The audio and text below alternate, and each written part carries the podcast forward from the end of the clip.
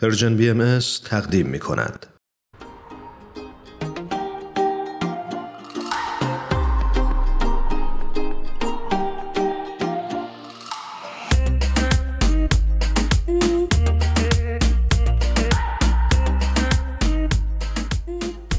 شنونده های خوبمون مهمان ویژمون رو در خدمتش هستیم. سوها دردشتی عزیز ممنون که دوباره این هفته هم دعوت ما رو پذیرفتی.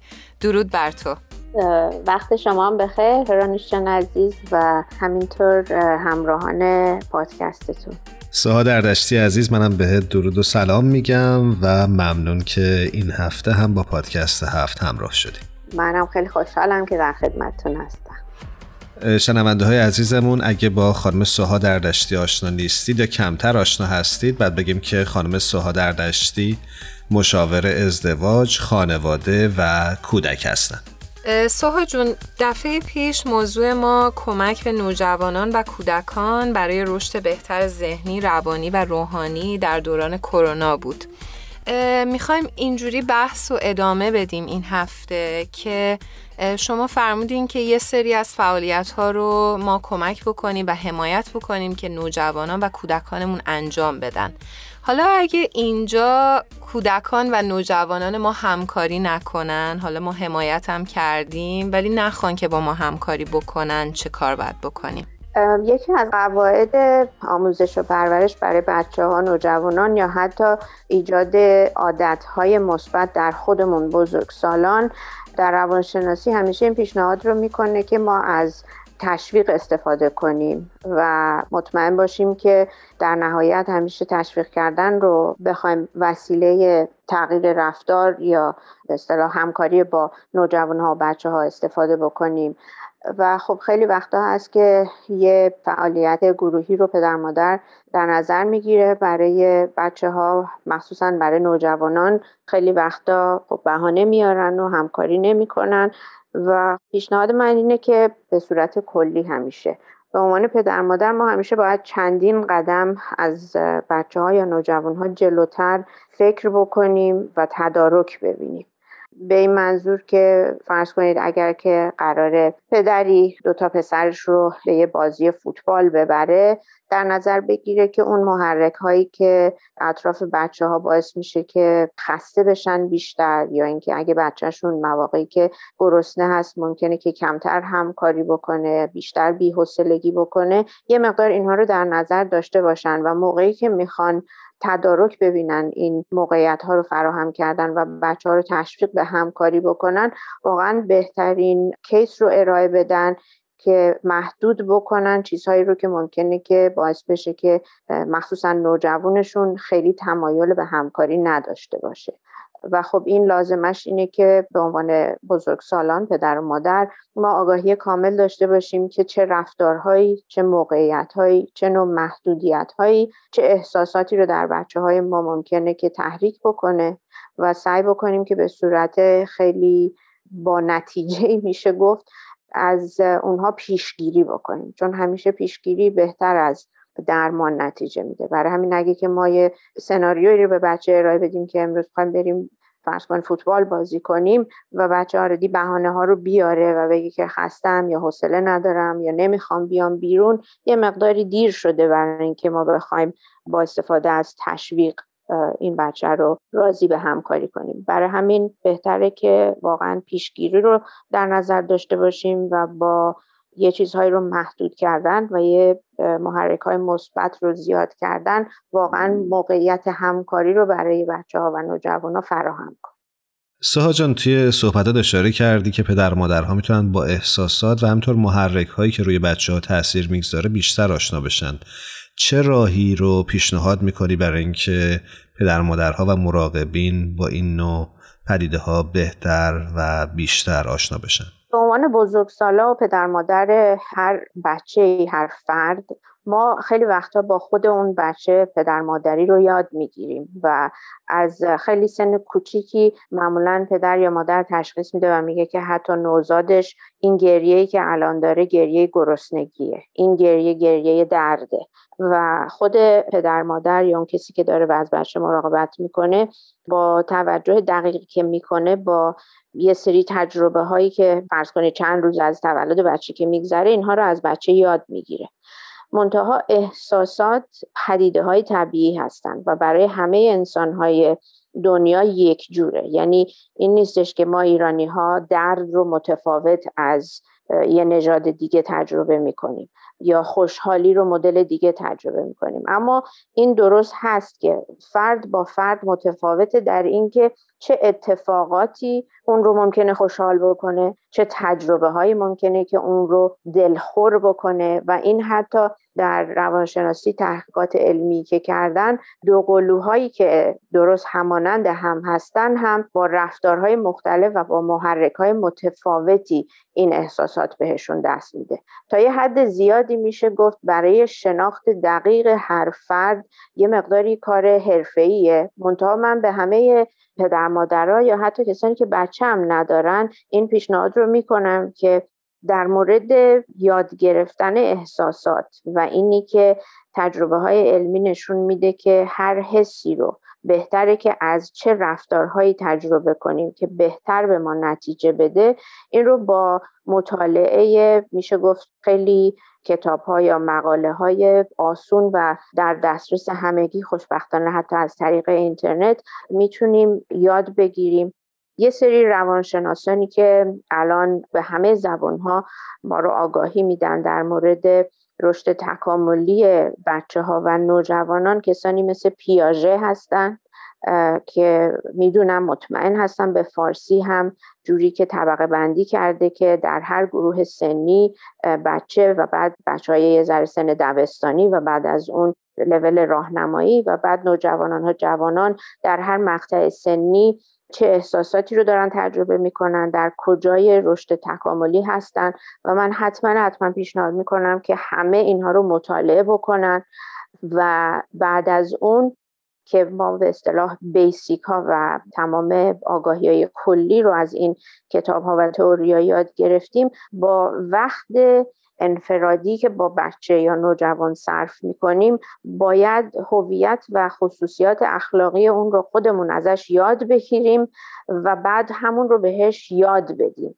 همونطور که بچه یک ساله ای که داره سعی می‌کنه را بره و یه دفعه پاش لیز می‌خوره یا تعادل خودش رو از دست میده می‌خوره زمین. اگه توجه کنید معمولا بچه ها اگه خیلی دردشون نیامده باشه نگاه می‌کنن به اطراف و با واکنشی که مادر یا پدر نشون میده تصمیم می‌گیرن که دردشون اومده یا نه. دقیقا. بله. و همین مرحله هست که ما چون می‌دونیم که فرض کنین حالا که بچه رو موکت خورده زمین و فقط حدود دو سانت سقوط کرده ما می‌تونیم این نتیجه رو بگیریم که خیلی دردش نیامده برای همین ما لبخند می‌زنیم بهش میگیم مثلا مامی جان هیچی نشده بلند شو. و در همین مرحله ما یعنی در حقیقت حس اون رو براش حس کردیم ترجمه کردیم و بهش گفتیم که دردت نیومده پاشو. حالا شما این رو ببرین به یه مرحله خیلی پیچیده تر احساسی و روانی که فرض بکنید وقتی یه اتفاقی در خانواده میفته بچه ها حتی در سنین نوجوانی به پدر مادر نگاه می‌کنن که این فاجعه ای که افتاده تا چه حدی ما باید راجبش نگران باشیم. و این ماییم که با آگاهی که بهشون میدیم و با اینی که ما چجوری داریم با مسئله کنار میایم می‌تونیم یه آسودگی خاطر به اونا بدیم. و خب از همین طریق می‌تونیم استفاده کنیم و خیلی مسائل رو براشون پیش بینی کنیم. و با شناخت بیشتری که از احساساتشون داریم بتونیم برای اون موقعیت خاص تصمیم گیری و تدارکاتی رو دیده باشیم که بیشترین همکاری رو بخوان با ما بکنن. سوها جون در خلال صحبت ها وقتی داشتی توضیح می‌دادی داشتم به نقش والدین فکر می‌کردم که چقدر مهمه که رو خودشون کار بکنن.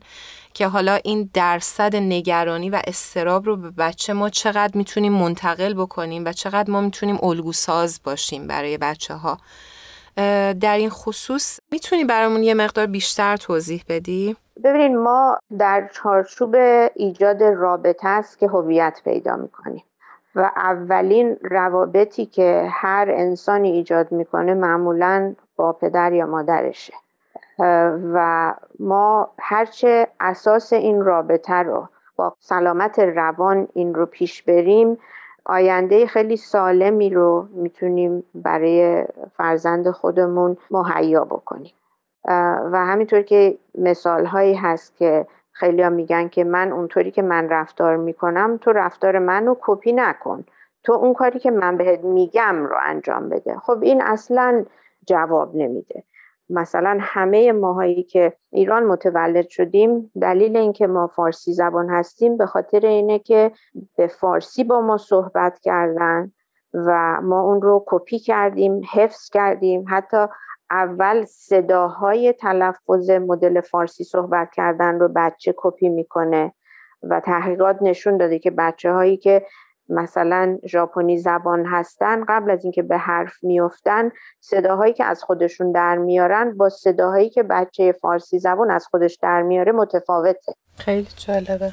بنابراین اینی که ما به یه کسی بگیم که من فقط پند و اندرزهایی به تو میدم که اونها رو انجام بده در که خود من اونها رو انجام نمیدم اصلا کار نمی‌کنه. همونطوری که بچه های دو ساله رو می‌بینیم که یه چوبی رو ور میدارن و دارن وانمود می‌کنن که فرض مثل پدر یا مادرشون دارن جارو برقی می‌کشن. واقعا نمی‌دونن که با این تکون دادن این چوب یا این اسباب بازی دارن چه کار می‌کنن. فقط اولها تکرار یه سری رفتارهایی که دیدن رو انجام میدن. برای همین سلامت خودمون به عنوان بزرگسال سلامت نسبی روانی رو تأمین کردن و آگاهی گرفتن در اینکه چطور می‌تونیم دسترسی بیشتری و پیشرفت بیشتری در این سلامت داشته باشیم نکته اوله. و بعد از اون اینی که با بچه ها وقت صرف کنیم و اون رفتارهایی رو که ازشون می‌خوایم خودمون باهاشون به اون طریق رفتار کردیم. ما نمی‌تونیم سر بچه داد بزنیم بگیم صد دفعه بهت گفتم داد نزن. ما اگر انتظار داریم که بچه با داد زدن و با پرخاشگری صحبت نکنه خودمون نباید اون مدلی صحبت بکنیم. برای همین پیشنهاد می‌کنم که هر رفتاری رو حتی چون من خیلی تشویق کردم که پدر مادرها مخصوصا توی این زمان کرونا با بچه ها خیلی تشویق داشته باشن موقعیت هایی رو فراهم کنن که ارتباطات اجتماعی داشته باشن. ما خودمون به عنوان پدر مادر هم باید موقعیت هایی رو فراهم کنیم که اگه تشویقشون می‌کنیم برن فوتبال بازی کنن یا برن کوهنوردی خودمون هم تا جایی که می‌تونیم با اونها همکاری کنیم. و این یک حالت برنامه هفتگی باشه که باهاشون این رفتارها رو انجام ممنونم سوها جان از توضیحاتت. چون وقت برنامه ما محدوده و همینطور شنونده همون سوالم کرده بودن هفته گذشته اشاره کردی به فعالیت هایی که جامعه جهانی بهایی برای کمک به گروه های سنی مختلف از کودک گرفته تا نوجوان انجام میده. و دوست داشتم اینجا برامون بیشتر توضیح بدی در این وقتی که باقی مونده که این فعالیت ها چطور می‌تونه در راستای مسائلی که امروز بیان کردی به بچه ها و والدین کمک بکنه. این گرد همایی ها و این فعالیت هایی که در جامعه جهانی باهایی اتفاق میفته برای گروه سنی تا دبستان میشه گفت یا حتی تا کلاس های پنجم جوری طراحی شده که معمولا یک یا دو بزرگسال که مطلع هستند به رشدهای مقطعی این گروه سنی با میشه گفت برنامه هایی که از پیش تدارک دیده شده. یعنی اینا نیستش که هر کسی به مدل خودش این گروه ها رو هدایت کنه. از طریق نقاشی کردن از طریق هنرهای متفاوت. حالا می‌تونه تئاتر بازی کردن باشه می‌تونه بازی های گروهی باشه. یا چیزهای مختلف به بچه ها این موقعیت رو میدن که یاد بگیرن که چجوری باید به حقوق همدیگه احترام بذارن. اینی که همه می‌خوان اول مثلا نفر اولی باشن که بازی رو شروع کنن رو بهشون حق میدن ولی باید یاد بگیرن که این گروه ها ما باید همه نوبت رو رعایت بکنیم. و این باعث میشه که بچه ها یاد بگیرن که صبور باشن و بعد در آیندهشون در خیلی نواحی مختلف تجربه های بسیار آنچنانی داره براشون و یاد می‌گیرن که از طریق بازی های مختلف هنرهای متفاوت تجربه بکنن که ما با هم متفاوت هستیم. اما در عین حال احساساتی که داریم در ما و همه انسان ها مشترکه. و اینی که ما ارزش های انسانی رو در خودمون ترویج بدیم و برای آدم های دیگه هر چقدر هم با ما متفاوت هستن احترام قائل باشیم. حالا اگر که باورها با هم متفاوت سلیقه ها با هم متفاوته چجوری با هم دیگه مشورت بکنیم؟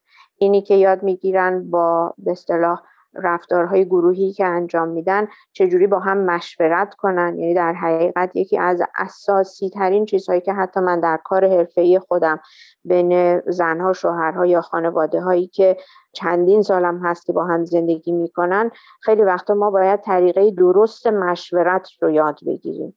یعنی که این بچه ها یا نوجوانان یاد می‌گیرن که اون لحظه ای که من نظر خودم رو ابراز کردم در گروه که بیاین الان وسطی بازی کنیم من باید انقطاع کامل از نظر داشته باشم و اگر نظر من تصویب نشد معنیش این نیست که من تکذیب شدم به عنوان انسان. که این یکی از پایه های اساسی حرمت نفس و اعتماد به نفس رو برای بچه می‌ذاره. که اگر حرف من اگر نظر من با اکثریت فرق داشت نه معنیش اینه که من بدم و نه معنیش اینه که بقیه از من قوی ترن یعنی میشه گفت این گروه ها جوری تعیین شده که در حقیقت تمام رشد تکاملی انسان و ایجاد میشه گفت باورهای اخلاقیات انسانی در حقیقت ایجاد میشه و در عین حال هر نوجوانی و هر بچه ای یاد می‌گیره که بتونه با صبوری بیشتر با ابراز نظر خودش بدون اینکه توقع داشته باشه که حتما دیگران اون رو تصویب بکنن و یا اگر نظرش تکذیب شد هنوز احساس بدی نسبت به خودش نکنه تقریبا میشه گفت حتی به عنوان روانشناس من می‌تونم این رو تایید کنم که یکی از بهترین پایگذاری های سلامت روانی رو واقعا برای این بچه ها و نوجوانان به صورت خیلی محکمی می‌ذارن و خب گروه هایی که نوجوانان با هم هستن معمولا کسانی که اون گروه رو هدایت می‌کنن حدود همسن و سال خود این نوجوانان هستن. بعضی وقتا یه دو سه سالی بزرگتر هستن و خب یک نوجوان واقعا فقط می‌خواد که با همسن و سالهای خودش بشینه و صحبت بکنه. ولی در عین حال احتیاج داره که اونی هم که هم سن و سال خودش هست خب یه سری آگاهی های بیشتری هم داشته باشه. برای همین من فکر می‌کنم واقعا این انتخاب حتی تفاوت سنی کسایی که این گروه رو هدایت می‌کنن با این نوجوانان بسیار با دقت خاصی انتخاب شده که این نوجوان ها هم احساس بکنن که درک میشن هم احساس بکنن می‌تونن به این افراد نزدیک بشن. ولی در این حال اینها کسانی هستند که خب یه مقدار آگاهی هایی رو دارن و می‌تونن بچه ها رو خیلی بهتر از همسن های خودشون هدایتشون کنن. سوها جان ممنون. من هم دخترم چون در گروه های نوجوانان و کلاس های اطفال قبلا شرکت می کرده یه سری نکاتی که متوجه شدم در بچه هایی که در این گروه ها شرکت می‌کنن این هستش که اونها مشارکت گروهی رو یاد می‌گیرن و خیلی خیلی زیاد یاد می‌گیرن که به فکر خودشون فقط نباشن به فکر بقیه اعضای جامعه و همکلاسی های خودشون باشن. فکر می‌کنم از این لحاظ هم بچه ها خیلی رشد می‌کنن. دقیقا همینطور هرانوشان برای اینکه ما اون زمانی که تمام تمرکزمون رو این نیستش که من چیکار کنم که همه چیز برای خودم بهتر بشه در حقیقت از نظر محدودیت های روانی آزاد میشیم. چون وقتی ما احساس بکنیم که من در توانم هست که به دیگران کمک کنم اون لحظه ایه که خودمون رو به عنوان قربانی دیگه هیچ چیزی شناسایی نمی کنیم و میگیم که من بازمانده سختی های زندگیم هستم و من توانا و می‌تونم رشد کنم و همه چیز در دسترسم باشه. سپاسگزارم یک بار دیگه ازت سوها دردشتی عزیز که امروز هم با ما همراه بودی. همونجوری که می‌دونی به رسم این برنامه در انتها ازت می‌خوایم که یک ترانه رو به شنونده های پادکست هفت تقدیم بکنی. پس لطف کن و یک ترانه رو انتخاب کن.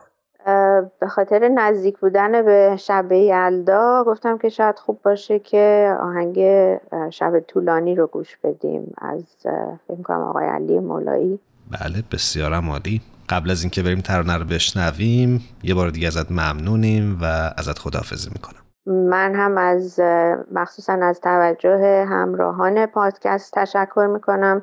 و خیلی خوشحالم که باز هم در خدمت شما بودم. خدا نگهدار همگی سوها جان ممنون. تا دفعات آینده خدا نگهدارت باشه.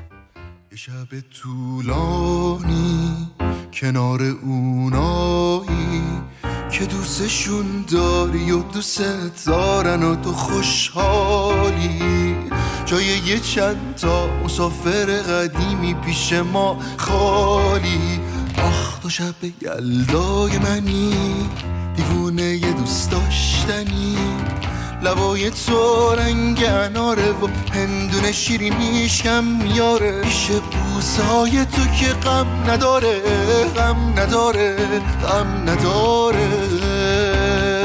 آخ تو شب یلدای منی. دیوونه یه دوست داشتنی. لبای تو رنگ اناره و هندونه شیرینیش کم میاره پیش بوسه های تو که جنس یاره جنس یاره جنس یاره.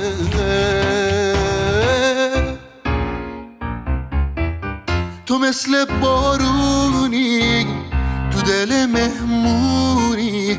دلم و دلم و دلم میمیره واسه تو که جونی. تو این شب یلدا که نمیشه فردا.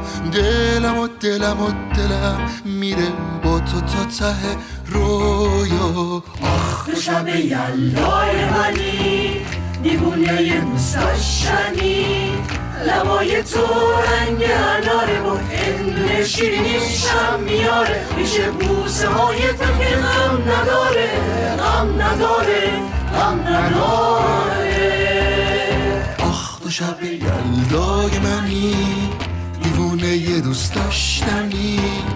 لبای تو رنگ اناره و هندونه شیرینیش کم میاره. پیش بوسه های تو که جنس یاره جنس یاره جنس یاره. آخ تو شب یلدای من